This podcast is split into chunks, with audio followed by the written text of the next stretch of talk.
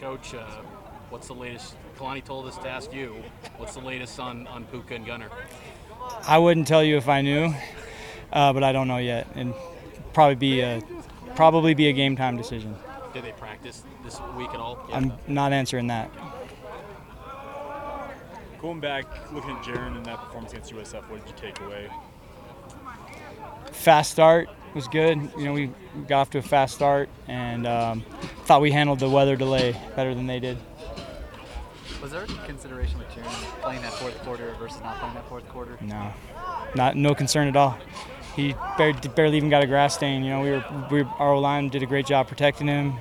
Um, he ran a couple times in the game. One of the runs he ran was not a design run. He just did it on his own, which I wasn't super happy about, but um, sort of had to do it because we had a, a, blocking breakdown. But um, no, I, he's he's you know this is his time and he's ready for this, and um, we're gonna be smart about it, but we want him we want him on the field.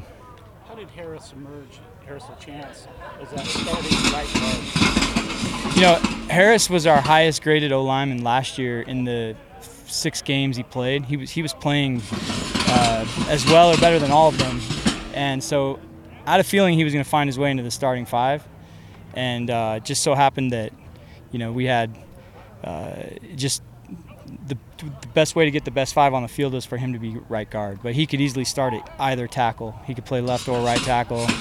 Um, he could play left or right guard, but it was just the best way to get all five, you know, the best five guys out there. Um, Harris is a good football player. Is Campbell probably number six? Um, gosh, I might forget someone. Campbell. It would be it would be Campbell and Joe. Okay. Yeah, they're both they're both sort of.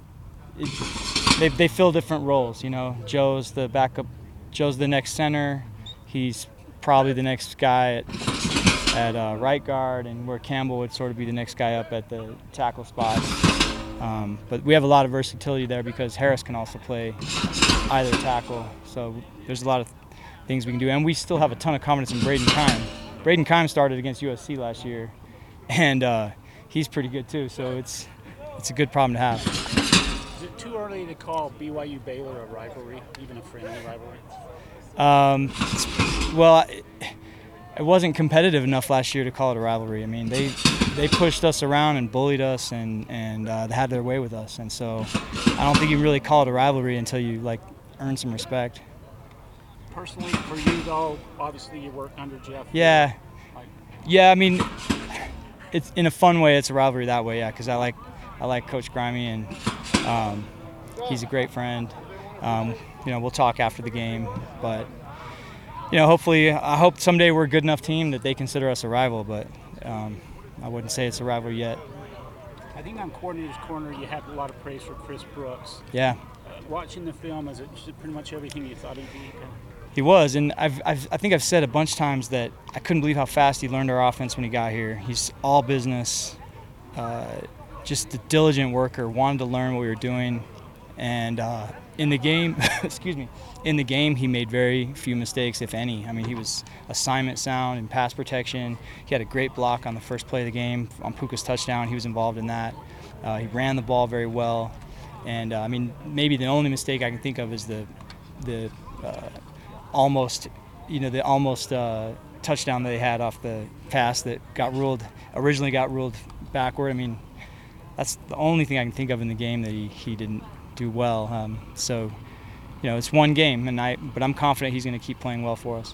What do you make of some of the other running backs down below him? You know, Jackson McChesney, Miles Davis, those guys. I thought Peeny had one of his, you know, he did he did what he does. You know, he's he's very steady, um, comes in and runs hard. He's an excellent receiver, blocker, very smart guy. So uh, Peeny played well, and then I love how McChesney, he's always like fresh legs, bowling ball in the fourth quarter. The other team's worn down, and he'll come in and just punish you. And so I'm really happy with those guys. And Miles, Miles did did well with his his snaps, and um, we'll we'll try to keep using him. He's he's got a lot of speed.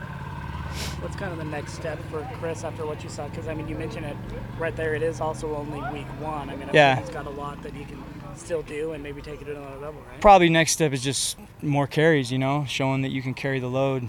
You know, 20 times, and that's you know I think he had 13 in the game, and we I, I would envision there's going to be games this year where he's in the 20s, and um, and uh, that's you know the great backs like Tyler last year got stronger as the game went on. The, the, the farther into the 20s he got in his carries, the stronger he got, and um, I'm, you know that remains to be seen about Chris, but I, I have a lot of confidence in him.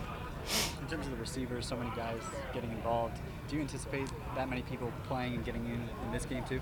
Yeah, I do, and I think that'll be a thing all year. Even even when, when we have Puka and Gunner or not, those guys were those guys were all in the mix to play with or without them because they've earned it. And Fesi does a great job of keeping those guys fresh, and he rotates bodies in there. Um, you know, he's he's uh, Fesi's as good as I've ever worked with as far as like understanding who to have in the game in the right situations based on what the play call is and the situation.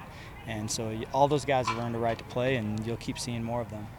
With Katoa specifically, have you noticed what, what is the biggest difference that you noticed from him last year? You know, a lot of personal things off the field last year. What what is the difference with him this year? With Peeny? Yeah. Um, I honestly don't see a huge difference.